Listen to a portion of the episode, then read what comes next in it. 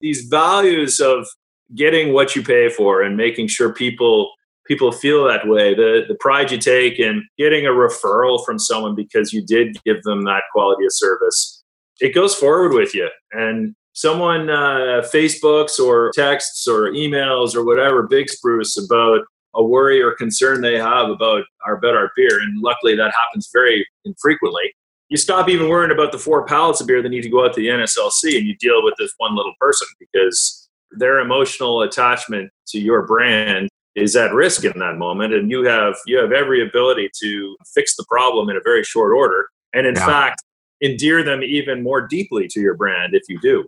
So it's kind of that value system is everywhere, and we both struggle and also proudly strive to instill that into our staff. And that's just what we're always going to stand for. Welcome to the Leaders of Tomorrow podcast. My name is Chris Thompson, your host of the show and the head coach of the Student Works Management Program. This is a show dedicated to young and ambitious entrepreneurs and ultimately the leaders of tomorrow. Each week, we will bring you an inspiring interview or message to help you create the future you know you deserve. Let's get started. Hey leaders, I'm super excited to be bringing this next guest to you, Jeremy White of Big Spruce Brewery. He has had an amazing career, international travel, international business, built a $400 million water plant in Nicaragua, and then got into the craft brewing industry. Right now, his brewery is number 5 in the Nova Scotia market, has won all sorts of prizes. And I just think you're going to learn a lot and see a lot about his values, his commitment to quality, his commitment to customers that actually showed up early on in his business with Student Works and continues to this day. I know you're going to love this podcast. Here's Jeremy. Thank you. Welcome, Jeremy. Really excited to have you here, Jeremy White. And it's been a long time, so it's a real opportunity to really reconnect with you over the years. And I know you had a really very successful run with us at Student Works. And why don't you just sort of share with me, what were you like before our program, thinking back? Oh, gosh. That's a long time ago, Chris. We're old men now. I think, undeniably, before Student Works, the word kind of raw and inexperienced comes to mind. I think what I've learned to understand, and we're really learning this now in our current business, is there's certain people out there that have motivation. And I think I probably had that, but I had none of the kind of honing of that motivation and addition of skills that were sort of needed to make, motivation about running things and being successful and probably carving a space in this world for me in my own business. I didn't have everything I needed. And there's no doubt, running my own franchise for, I think it was 6 years, really formed a good foundation of that for me going forward. And can you think about what was your biggest frustration as a teenager before you got into working at Student Works? Tough questions, Chris. There's, of course, the fact that I wasn't hired as a manager the first time I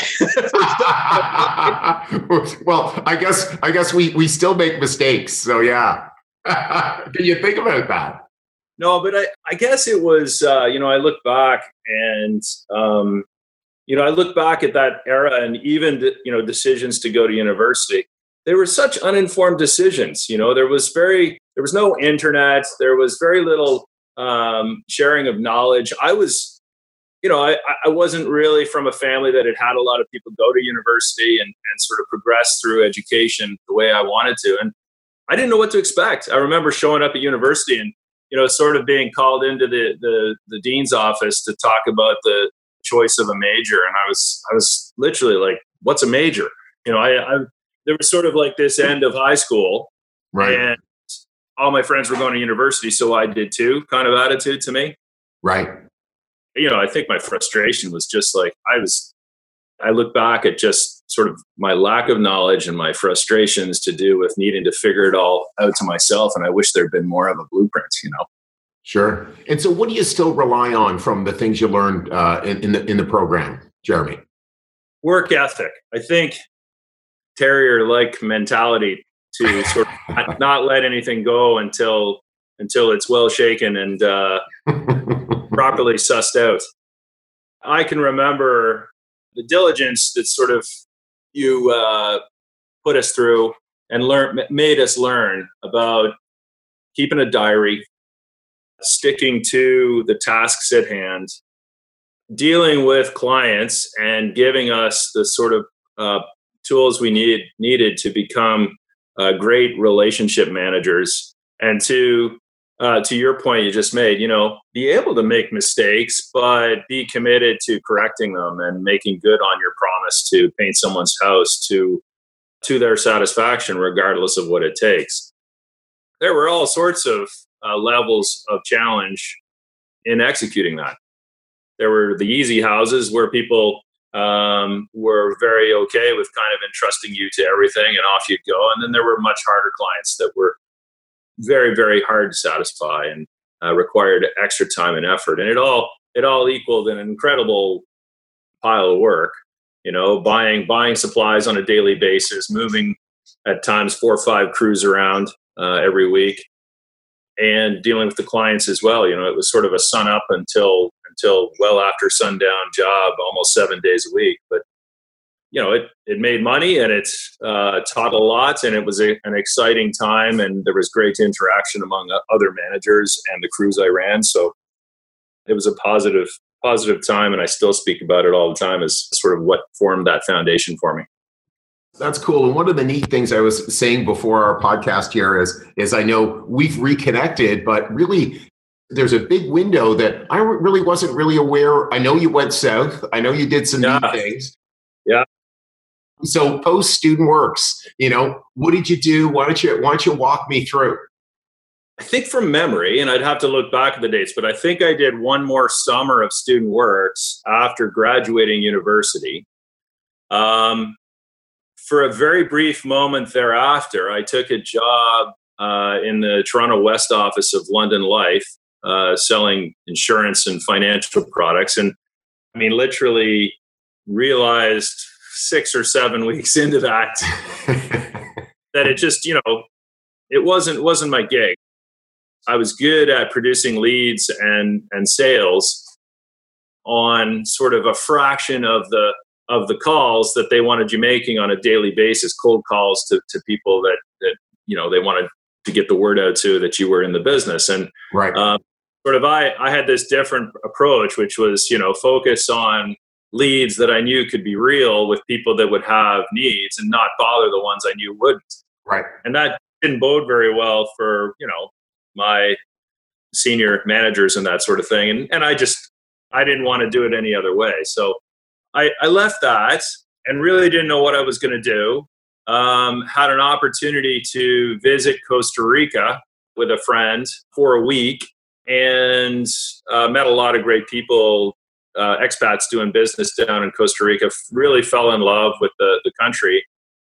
Hatched a plan, therefore, to partner with some folks down there in the opening of a franchise. Again, using my sort of running a franchise experience to open a franchise of a little coffee roastery, coffee shop. Right. And I moved down there in November of 96 permanently to take that on. Now, as fortune would sort of work itself out, as I was very close to, you know, renting a location and beginning my attempt at that, and this was probably good fortune, I received an offer or an inquiry initially as to whether I'd be sort of interested in running a sales and business development office for a big British construction and engineering firm called Bywater International.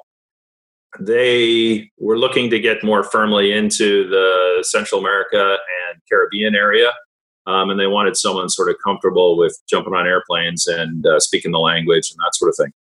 So, you know, it was I suppose I was at a time where I was low on money and exhausting all sorts of resource in a foreign land, you know, personal capital in a foreign land to try and start something. Right. And I took the quote unquote, I guess, slightly easier road of, you know, a stable salary and some stability in general to do the opportunity with Bywater. That then led to like 13 years with them. Right. And I went all over the place. I started their regional office in Costa Rica. I moved to big job initiatives that they were involved in Dominican Republic, Mexico. I then moved up to their regional head office for all of Latin America in Hollywood, Florida, just outside of Miami. And finally, down to running a large job for them. I transferred from sales and business development to actual project execution, and I became project director of the Managua sewage treatment site in Managua, Nicaragua, where we built a $45 million sewage treatment plant. And I had 400 or 500 people working for me at these times. And yeah, that was a big 4.5 year Jeremy's personal Sistine Chapel. And it's still a really successful plant. The original team I put in place during initial operations are still running it. Right. It's still a profitable operation for Bywater. So something to be pretty proud of. And sort of congruent to all of this, of course, this was my personal life got a million times better. Back while I was in Costa Rica, I had met my now wife, Melanie. She was a Canadian from Vancouver studying Spanish, lo and behold, at the same intensive Spanish school that I had studied at when I first started my time in Costa Rica. Right. Kind of two homestay Costa Rican families that were related had introduced us. And so she followed and joined me around this sort of 13-year whirlwind around Latin America. Right. And to kind of update you, around in 2008, we finally sort of formally had a Canadian wedding and honeymoon. Right. Which was really just putting the rubber stamp already there. Yeah. And we were kind of getting close to going, the job in Nicaragua was progressing well, and we were almost finished. And almost finished in construction terms is still, a year or two away. Right.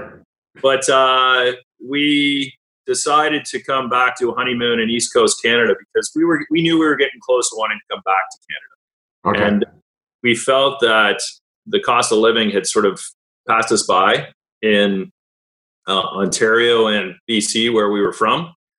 And we'd heard great things about Eastern Canada. So we came to Cape Breton on a honeymoon in August of 2008, just absolutely loved the people, the culture, the environment, the vistas, the things to do here, and decided that, we should keep an eye on real estate listings as a result. And 4 months later, the farm we sit on with our two breweries right now came up for sale. An old guy had died, no will, no heirs in the province, and the provincial trustee was trying to sort of get rid of it to pay a small tax debt to the county. Wow.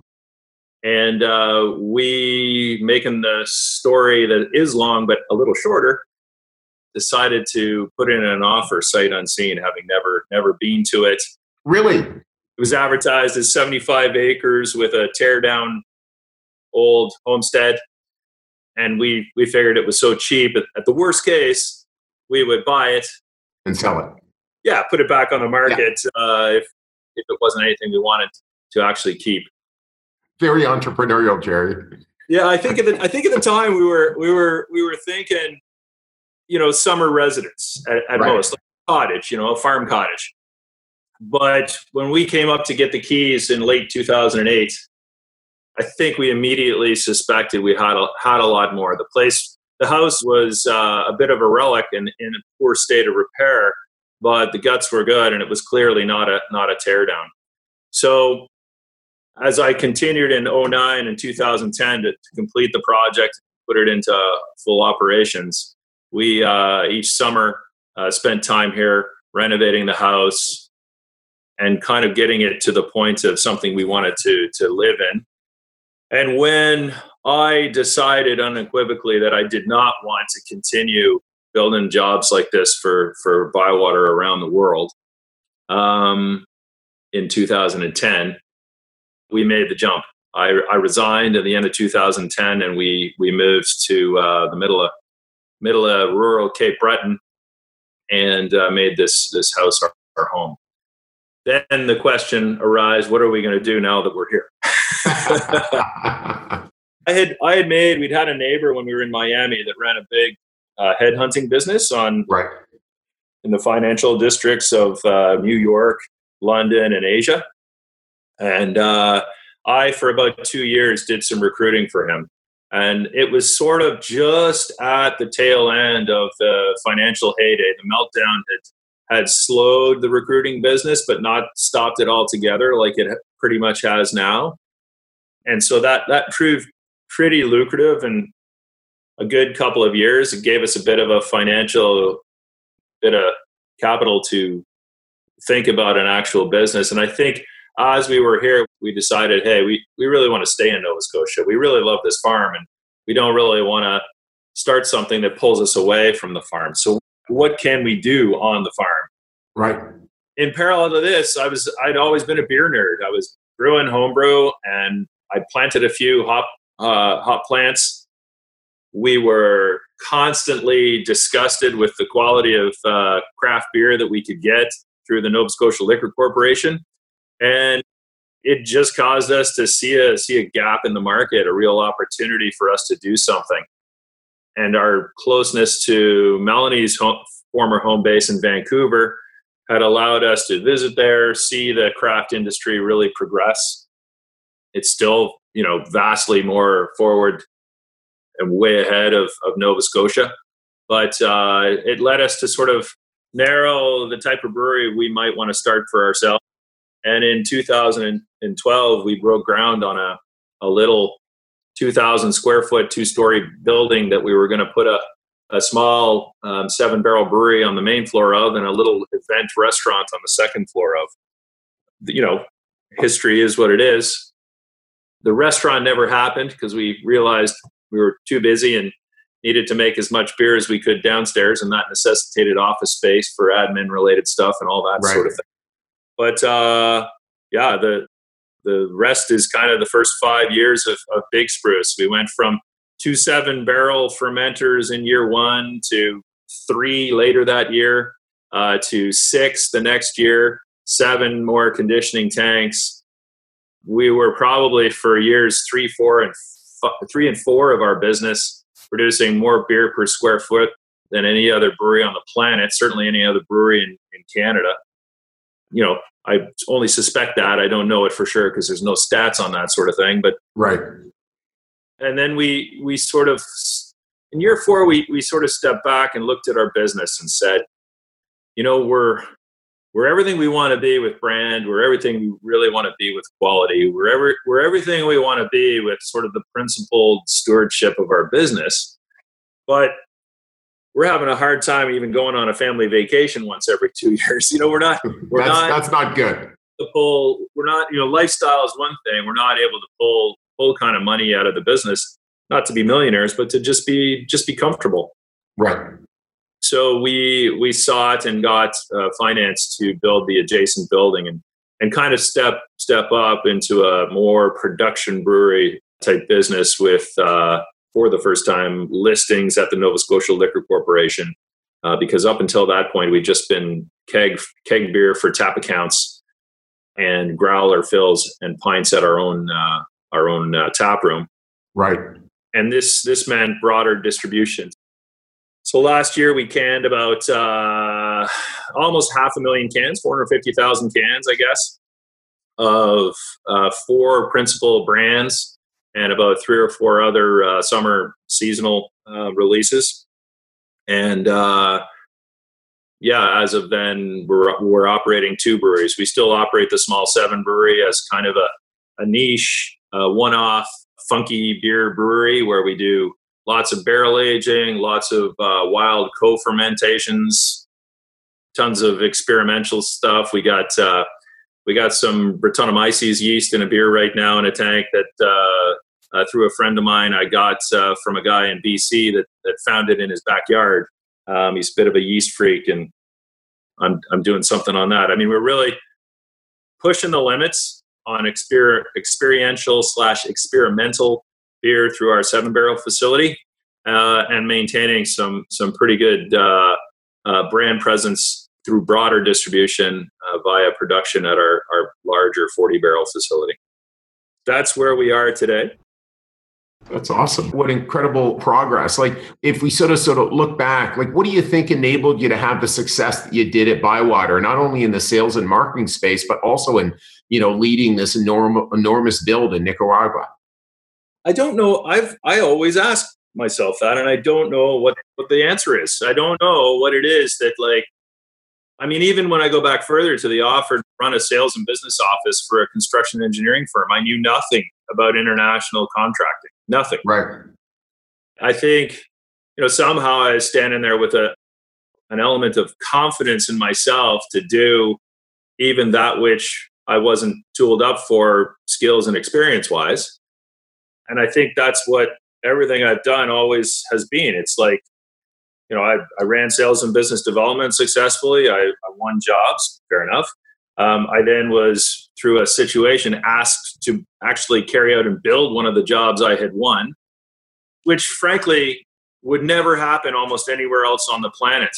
The third world and Nicaragua specifically is a place where, you can get by because you're good at relationships, without all the technical know-how you may need. I mean, honestly, to build a job of that size would normally be handled by an individual that had been working the technical side with an engineering degree of job sites for 30 years. I mean, and that's part of why I left. I finished it. I was not quite 40. I looked around me, and kind of the 10 other guys in Bywater that were doing what I was doing were all 65 to 70 years old. They'd been through 3 marriages. They were 100 pounds overweight. And, I was just like, I've risen to the top of this game, and I don't like what I see around me. I got to get out. Right.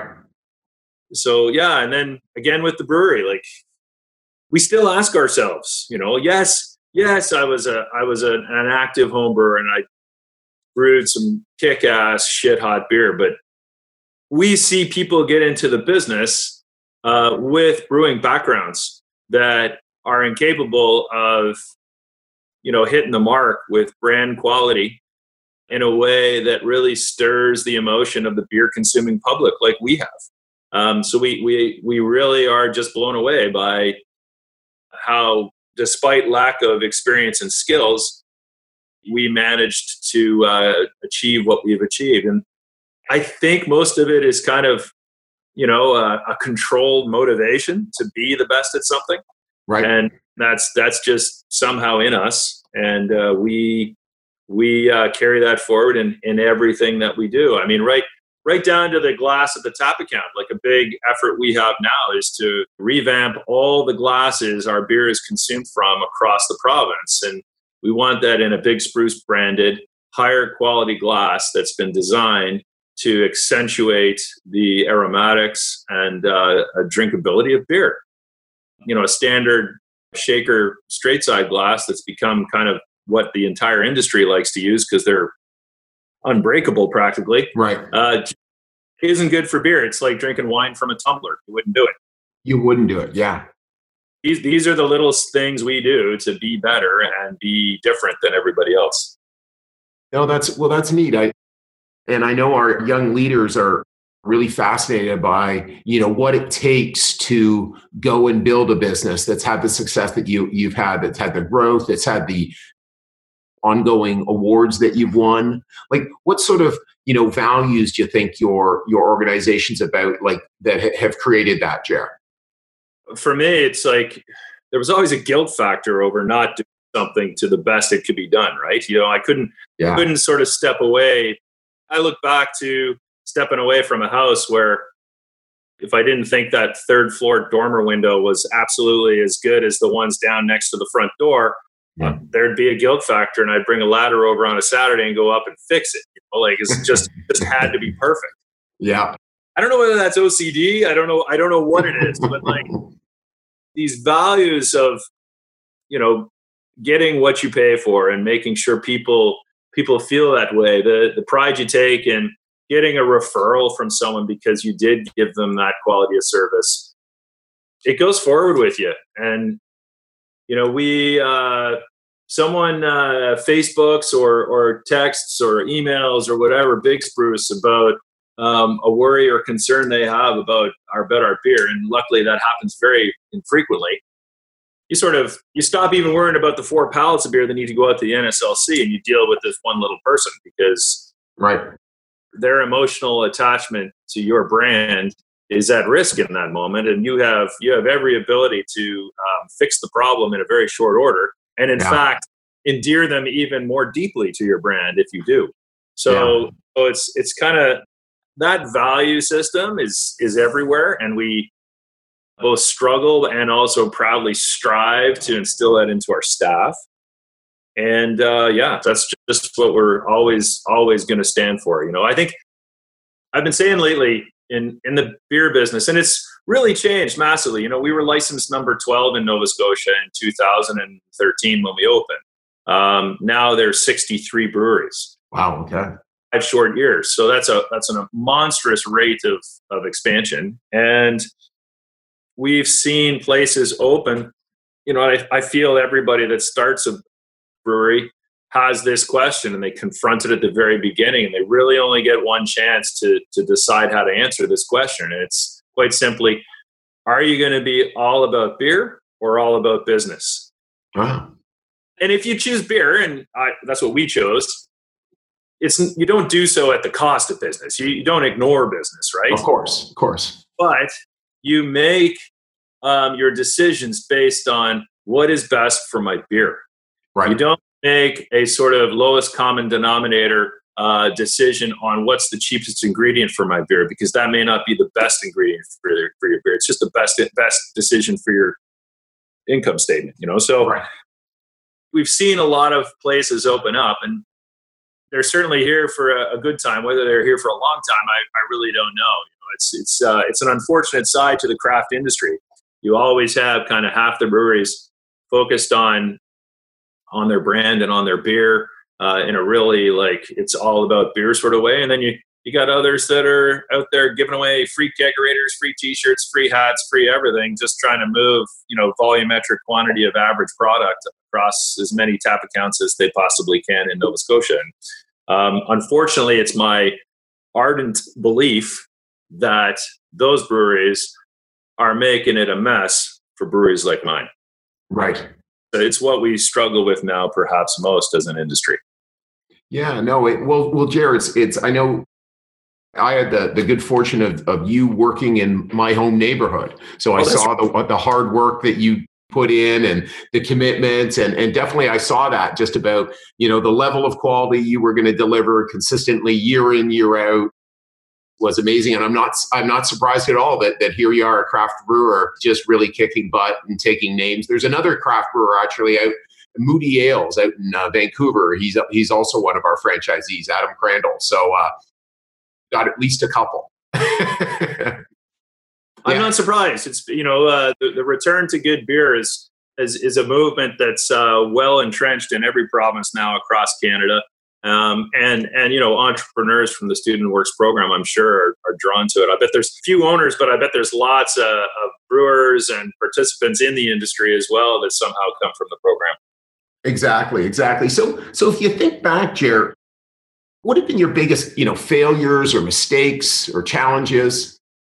It's brewery specific, you know, and this goes into the sort of good problems to have had side of things, but we were so unready for the kind of volumetric quantity of beer that would be demanded from our brewery. Right. And that really led to a very long, difficult process of trying to keep up that I think I mean, one could argue that I never would have made the decision to be bigger from the outset. And there's probably every argument for the fact that that is indeed the case. We wanted to be small. We wanted to be 3 employees and only open 1 day a week and all this sort of thing.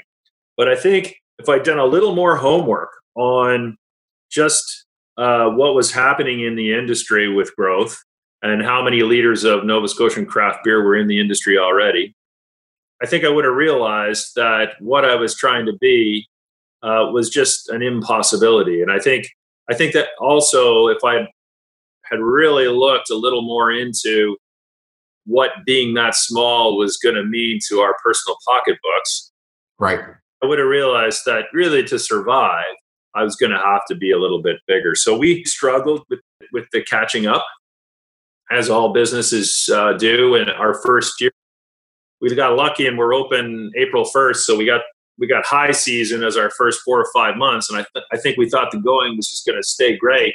And then the doldrums of January and February, nearly closed our business. We got really close to the wire there and needed a few suppliers to kind of like agree to push payables out to 90 days and stuff like that while we got back into the spring of 2014. And that was an important learning process for us too. And I would have loved to have perhaps, and this is just who I am, when I see a good opportunity, I often go for it without really researching it as much as others might. But if back, that was a mistake that could have been handled differently. Let's put it that way. Certainly, I've got so many errors and mistakes and lessons. And again, I think one of the things we teach in our program is that, and then they become, lessons, right? And again, don't blame ourselves. And hey, this is now what I know, and this is now how I'm going to manage it. And by the way, as well, it doesn't surprise me that your vendors work with you, because our vendors in the past, when we needed to, we don't need any more, but when we needed to, used to support us through the off season to get us through the season every year as a seasonal business. And, they understand that, hey, you're a good quality supplier. You're going to go sell a bunch, and this is a good bet. So. Yeah, it's good. It's good. But it's also nice to be through the other side and not have those. Oh, yeah. Those sleepless nights. Those. Oh, yeah. I got kids to feed right there. Exactly. So if someone was considering venturing out into the entrepreneurial world, what advice would you give them? I think I go back to my point about motivation. I've learned so heavily in the last 12 months. This has been the steepest learning curve, because we've really sort of had to reinvest in our people and look hard at what it is that makes someone great at what they do for our brewery. And it's funny, there's a guy from Ontario, Roger Mittag, in the beer world. He's worked all Moosehead, Labatt, right, smaller breweries, and he runs the Prudhomme Beer Sommelier course that my wife Melanie's done now. She's one of the newly minted beer sommeliers out east here. And he said it too. He's like, the problem with most businesses is when they go through a hiring process, they look for experience and skills. Yes. And the problem is you can't teach motivation. And in fact, you would be better off hiring the most motivated person and then getting them the skills and experience they need than you would be hiring the most experienced and skilled person in your number of CVs. And we blew that a lot. And I think this transcends not just hiring and employees, but it transcends into entrepreneurship. And I think if you're motivated about what it is and passionate about what it is you want to do, those skills and experiences and everything else you need to make that business work, they'll find their way to you. They really truly will, or you will find your way to them. But if you don't have motivation, if sort of you're going through your MBA and your business planning and that sort of thing because, I don't know, your family thinks you should or something like that. Just don't bother. You got to be passionate and motivated to be doing what you're doing, or nothing else is ever going to make sense. Yeah, well, I can't agree more. Just, you know, and certainly our business is built on exactly that, right? Looking for young people like you and your friends back in the program, Brian Kane and Nick Eves, and those people who just were motivated for a big future. And then I remember again, tickets, Chris. That's what I want to know. When you get Leaf tickets, exactly. So, just for people who don't know, Jeremy got started with Nick Eves, who's the Chief Operating Officer of Maple Leaf Sports and Entertainment. So they're good friends back in the day, and grew up in the neighborhood as well in North Toronto. But must reconnect with very shortly.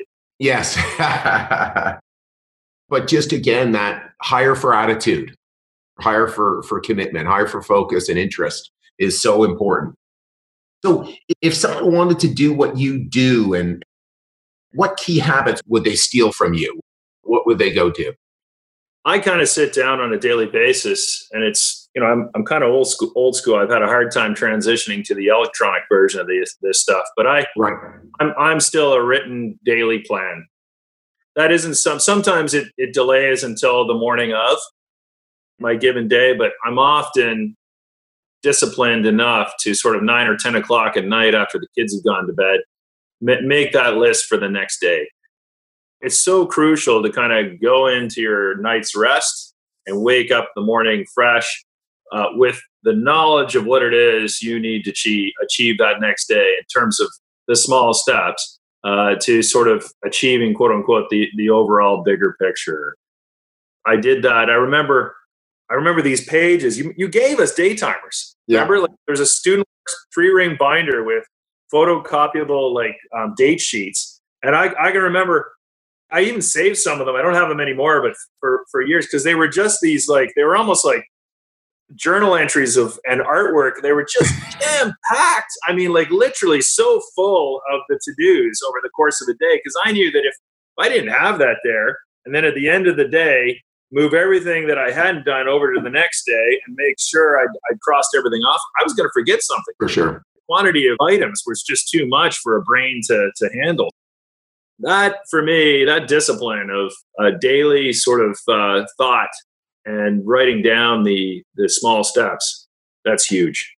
Yeah, I can't agree more. And again, something I learned early on in this business as well. So final question, Jeremy, when you think of a leader of tomorrow, what comes to mind? Well, it's not Donald Trump. I think the leaders of tomorrow are a little bit more drawn to mild anarchy. I think this sort of the world really needs a little bit of a wake up. As to how a lot of the things we do are kind of carried out traditionally. You know, my industry is a real indication of that. We fight against decades, if not hundreds of years of bureaucracy to try and find more and better places for selling our beer. And I sort of I coined a term here when I wrote a Dear Nova Scotia letter that went viral a few years ago in all the news media out here, where I said, you know, why is Nova Scotia bureaucracy taking 5 years to make decisions that should only take 5 minutes? You know, and it's right. It truly is, you know, decisions to change one sentence in a Nova Scotia Liquor Corporation regulation about how breweries can sell beer off-site is something they go to 2 years worth of public inquiry and consulting on, and then government changes and they go back 6 months and start again and all this sort of thing. And you just go, how can the speed of modern business continue with this kind of support from bureaucracy? And I think that's reflective of so many other elements of oversight. And I'm actually not a big, blue flag carrying right winger, but when it comes to needing a new approach to so many things, I think it kind of requires initially an awful teardown of the sort of old guard and the traditional way of thinking. So new leaders for me are kind of those that have taken time to think about that and bring fresh new approach. And even if they lose, be willing to fight against the traditional way of thinking and how things have always been done, whether that be in business, in society, or in Canadian government/bureaucracy. Fantastic. Well, Jeremy, I really appreciate you spending an hour with us today. With all the things that you're doing with your family and your incredibly fast-growing brewery out in Nova Scotia. Look forward to connect with you in Nova Scotia when I'm out, soon doing a sales training. And again, it's awesome reconnecting. That's cool. Always good, Chris. I'm always willing to do this sort of thing for you. Okay. Thanks so much, Jer. Talk to you soon. Hey, leaders. We've got a ton more interviews like this one coming up in the next few weeks. So if you're listening and you haven't done so already, make sure to subscribe to Leaders of Tomorrow. If you enjoy our content, please give us a share on your Facebook feed, or better yet, tell your 3 most driven and entrepreneurial friends about this podcast so they can join us in discovering what set these powerful business leaders apart from the crowd at such a young age.